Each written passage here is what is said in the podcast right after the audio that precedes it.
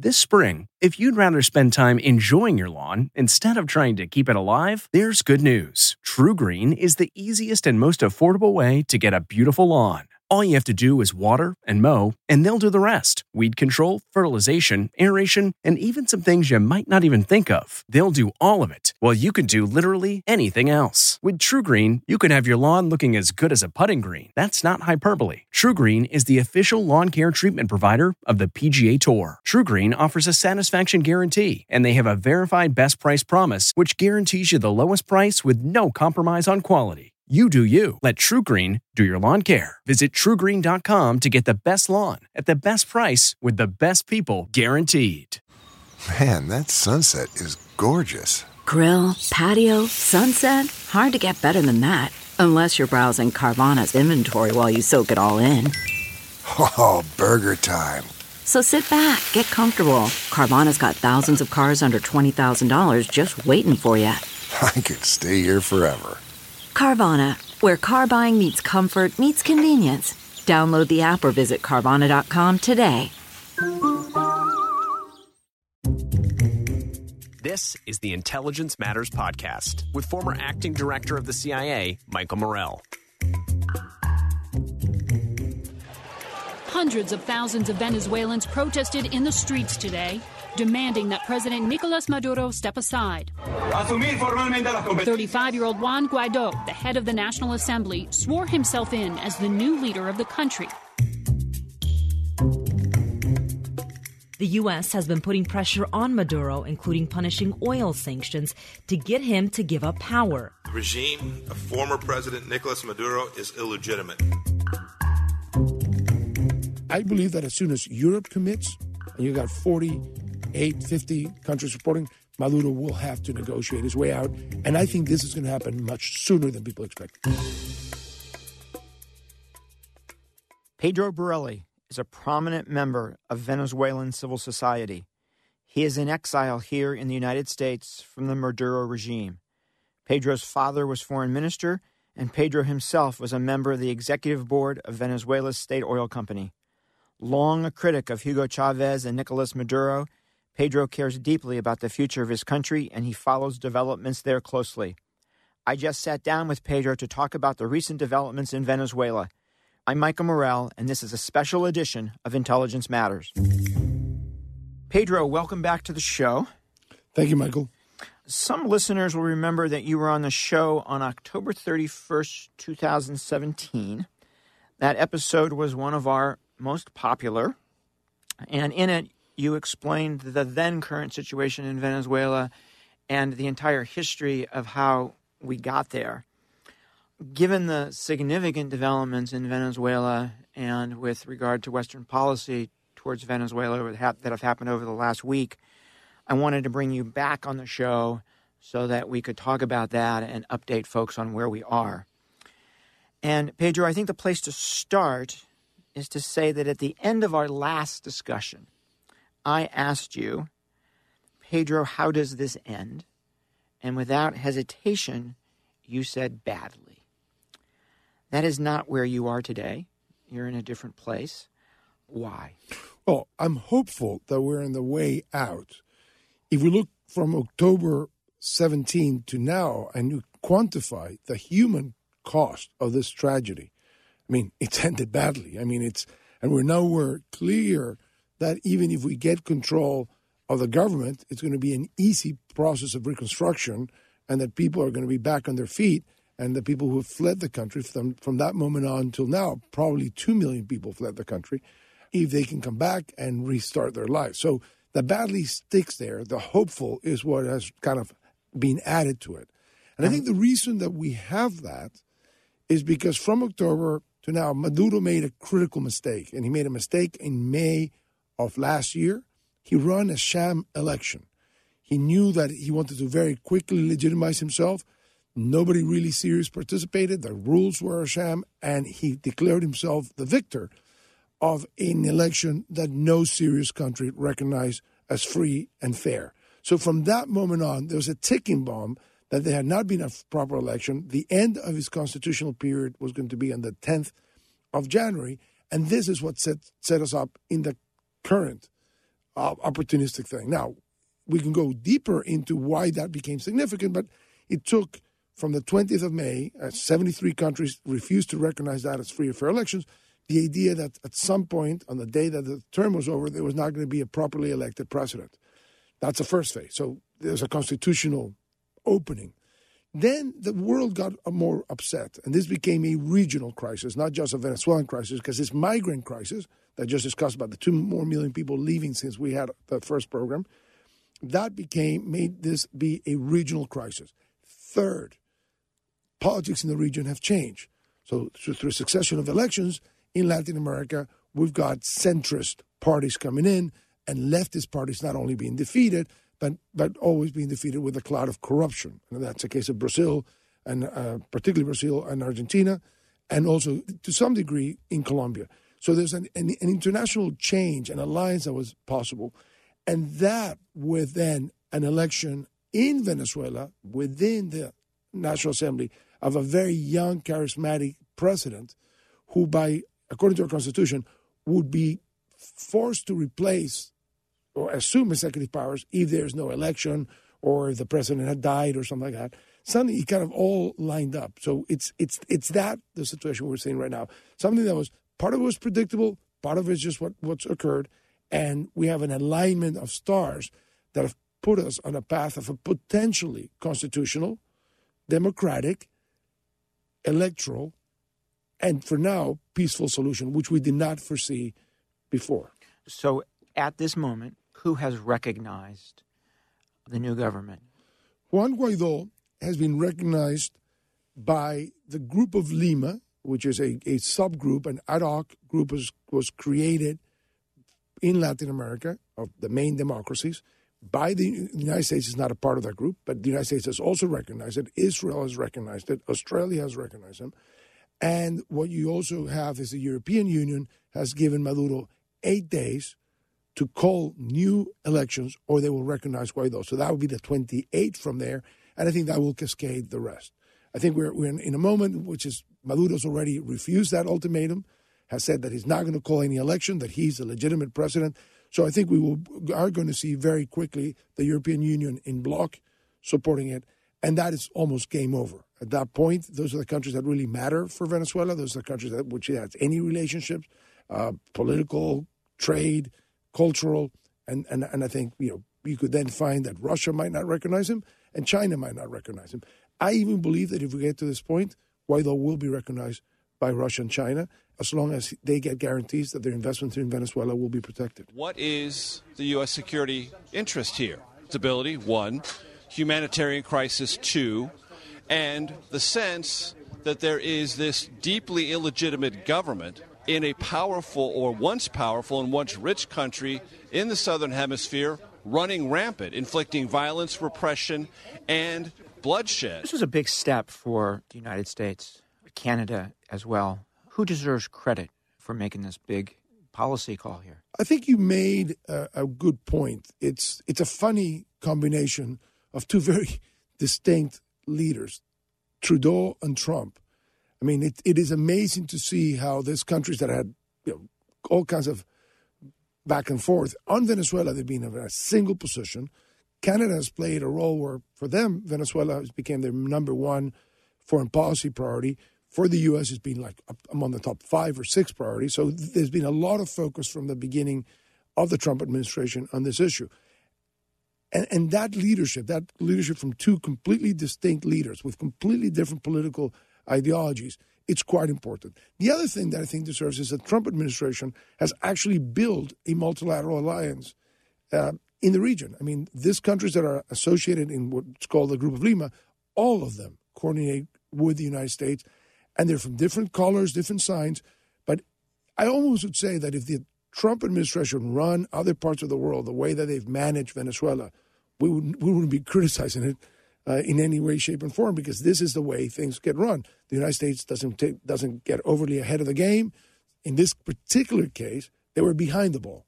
I mean, they actually came behind. The Latins and Canada pushed very hard to give deliver an ultimatum to Maduro on on, on January the fourth in a group of Lima meeting that took place in Lima, uh, Peru, and basically said, Mr. Maduro, You do not swear yourself in again because you did not you did not run a free and fair election. You transfer power over to the National Assembly as a constitution of your country mandates. And the United States, to be honest, said, well, that's a pretty far reaching position of the Latins. How are they going to enforce it? And suddenly they all realized that this was a, an opening that's the best option to solve a problem that is now a problem of the entire Americas. And this avenue of following the path of the Constitution and putting a lot of pressure on Maduro to abandon power, having as an alternative a quite charismatic kid who's been able to rally the streets of Venezuela around him almost from from nobody knowing who he was. This combination, I think, is one that, in a way, everybody participated. Secretary Pompeo, I think, took an, uh, an administration that probably was not seeing this particular opportunity as valuable and turned it into very valuable. So I'm happy to say that there's a lot of people who can claim credit here. Not a single one can claim it. And, and I think it bodes well for the future because this is not a problem that gets solved at this stage. The reconstruction of Venezuela is going to take years and tremendous amount of support. So it kind of looks pretty nice where, you know, the, the, the, Trump administration understands that. So while they talk about not putting money outside and make America great, in here they're defining America bigger in the Americas. I think they're willing to provide a tremendous amount of help in Venezuela for the years to come. And that's not just political help, but economic help, technical help, security help. And, and in that, they have willing and able partners in the region. Now it's time for every other nation to pick a side. No more delays, no more games. Either you stand with the forces of freedom or you're in league with Maduro and his mayhem. One more question on U.S. policy looking backwards. This is something the Trump administration paid attention to almost from day one in a way that the, quite frankly, the Obama administration didn't. Is that the way you see it? And what's your sense of why that was the case? I think the Obama administration did not want another problem. So if they could sweep something under the rug and just say, look, let's see if we can dialogue, and just they, they kept an approach uh, that, that, that wasn't particularly smart. And when the administration came in, they had different points of power. Maybe they thought it was an easy thing, but General McMaster, and I think this is where having a general in that position became rare. He said, "Look, I don't know anything about this, but let me just line up all the potential options and contingencies around that." And and I give a lot of credit to the way the process was studied and presented to the president by the NSC run by McMaster. I think the plan that is being executed right now is a plan that existed during McMaster's time. So again, another point to say that many people have participated in something that looked dire. It's not. We're not. You know, we, we, we by no. I mean, we haven't crossed the finish line by any sort, but we're pointed in the right direction in what is a multilateral, multi-pronged approach to give Venezuela a second chance. Pedro, can you give us a sense of Guaido the man? What is he like? How does he think? What is his worldview? What's your sense of that? Guaido is a young man. He's 35 years old. He comes from the generation that in 2007 rose up against Chavez and basically changed the nature of the battle. The youth movement had not been that involved in the political crisis until 2007. Once they came in, the dynamics changed, and you saw a fresh generation out in the streets then participate in politics. Guaido has been in Congress at 20, at 35 years old. He's been in Congress for nine years. So I mean, he's he's actually being a guy very exposed. He has his share of you know he has bullets and some of that that he's, he's taken in, in some of the attacks that have happened directly to Congress. He was unknown to the extent that he wasn't one of the figures that everybody is focused on, which were more people in the around the age of 45. So this drops down to his generation, and among them, he's probably the best he has really, I mean, the, the, the way that he's electrified the streets of Venezuela, uh, it's almost like, where was this guy? Why weren't we seeing him? And his election as president of Congress was because the people who would have taken it were all inhabilitated, they were in exile, they had to run. And then he ended up being the guy from that party in a rotation between the party that he belongs to was going to have the presidency. And when they looked around, says, let, let uh, Juan have it. And literally, I think everybody was surprised of how we had missed this guy and how serious he is and how immediately the country took to him. And clearly, now that he has the, the support of you know, 20 large democracies and he's engaged in conversations with them and all that, suddenly there's gravitas around him. So, in terms of worldview, I don't think he's focused that much on the worldview. He's very focused on Venezuela and bringing the, bringing the people who've left uh, Venezuela back to the country, putting together a program to reconstruct it, uh, being a good counterparty to those who are going to help us, and also a pretty fierce figure to those who, who might want not to help. I think he's, he's, extending an arm to Russia and China by saying, Are you guys going to be part of the solution or are you going to continue being part of the problem? I actually believe that Russia and China do not have a better option than to sit down, negotiate, try to keep their investments there, and be part of the solution. Because if they continue the way they go, they're not going to get paid, they're not going to get any money for their investments, this is a solution that might actually fit all sides. He's a 35 year old who was virtually unknown a few weeks ago and is becoming the recognized leader of his country. I spoke with the Colombian ambassador last week who said the boy he met in Washington earlier this month is not the man he's seen on television, that he's grown so much in such a short period of time, he hardly recognized him. And this so, Pedro, you mentioned earlier how difficult the challenges are ahead. Should this work out and should he end up in the presidential palace? given his his youth, given his inexperience, is he capable of tackling all those problems? I think he has a willing country. I've never seen a country change moods so rapidly. So the extent that we do this, we, we, we finish this period of usurpation where Maduro is now pushed out and Juan takes control of all the levers of power, I think he's going to be able to count on all the expertise of Venezuela. He does not generate any negatives. So his ability to assemble a first rate team is better than almost anybody. In, in, in, an interesting way, we actually had control of the National Assembly, but the guy who's right now running the National Assembly before Juan came, the guy who ran it all for the year 2018, nobody had any trust in him. He had no ability of getting anybody coalescing around him. So the, the, the importance of the right timing, the right combination, the right uh, international environment, this is why I say that everything has a line. And I do believe that going forward, I mean, in my, my conversations with Juan, like um, you know, every single day, I see a guy growing. I see a guy very serious. And in a funny way, Mike, the fact that this is slow, that this is a very unusual thing where you got an usurper in power and a recognized and widely recognized president out of power, trying to assume power, the timing is working very good because it's allowing things to settle in. I think if this had been a very sudden thing, which is maybe what we would want from a you know, kind of a definitive response, you might have caught him uh, unprepared. I have talked to him every single day for the last month, and almost every single day I've seen a guy that is more comfortable, understands the challenge, and is getting people to coalesce around him that would help him. So I'm, I'm actually optimistic on him. Today, Treasury took action against Venezuela's state owned oil company, PDVSA, to help prevent the further diversion of Venezuela's assets by former President Maduro. So, right now, we have growing international support for him. The people of Venezuela seem to be behind him in terms of the people who come out into the streets, and by the no, millions. There's no counter Maduro yep. support, right? Yep. And we've got the U.S. imposing even tougher economic sanctions on Maduro. So, what's the next act in this play, right? How do we get from where we are today to getting Guaido into the presidential palace? Yeah, I, I, I believe that all that takes is the, that the cost of usurping power for Maduro becomes so high that he has to just negotiate his way out. Um, the negotiation is difficult, Michael. Uh, Maduro has sealed indictments in the United States for narcotics tra- trafficking. He's uh, the case of Venezuela on the violation of um, crimes against humanity is in the International Criminal Court in The Hague. Um, this is a man that's that probably does not understand that he, you know he should choose life versus death, but it's not going to be life in freedom, and he's not going to be able to enjoy the money that he protects. So we're in the process of pushing him out. The key thing here is the military. The military will switch sides when they realize that this is irreversible. That that Guaido is there.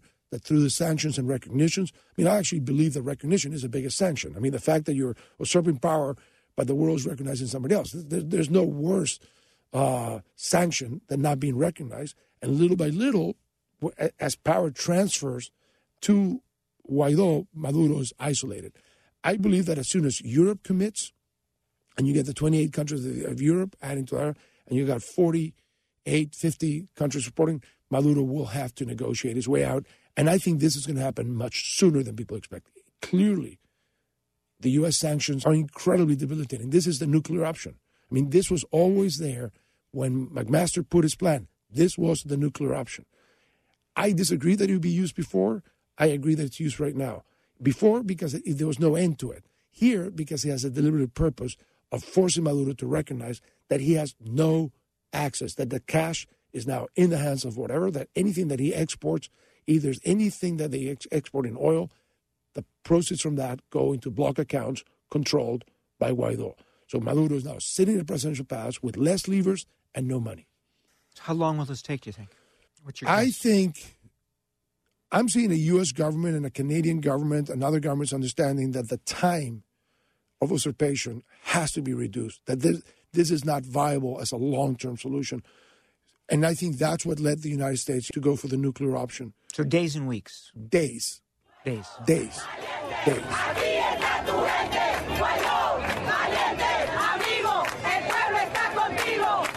So Pedro, if this all works out, this will be a um, a significant step forward for the Venezuelan people.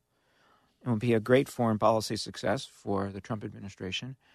But the benefits, right? The benefits just aren't about what's Venezuela here, right? The benefits are broader than that in your mind. What are those? Much broader. I think the whole notion of you know Chavismo, of you know of this leftist populism, um, this has contaminated a lot of the politics. There's this idea, and, and you know Chavez, Castro, the whole idea is still there. I mean, it's almost like communism of the 21st century just refuses to die.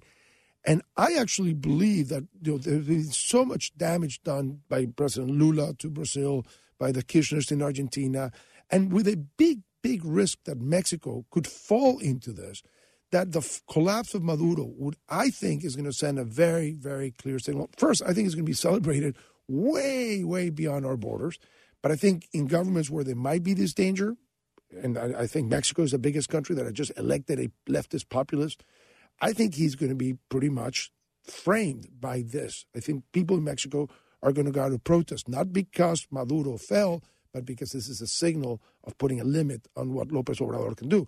And then you look at the other countries that are very close to what is the impact on Bolivia, Nicaragua, Cuba itself, and then Russia. Because Russia, in this global play, they thought they had an ally in Venezuela.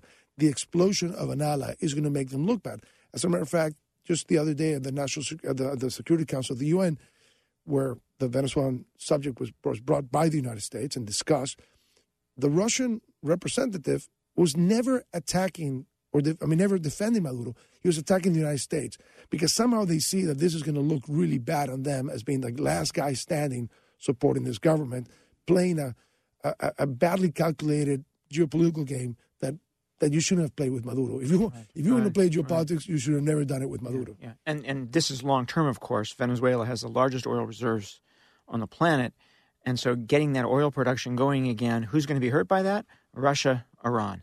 Russia, Iran, but also, I don't think anybody really wants more oil. The market is really oversupplied. So if I were to predict, I mean, it'll take years before Venezuela gets back. But at some point between now and those years, people will begin to give credit. Oh, Venezuela will produce more oil, and therefore the market will be even more saturated. So this is not going to be good for the people who are expecting or need oil to be above 50. So I've known you a long time.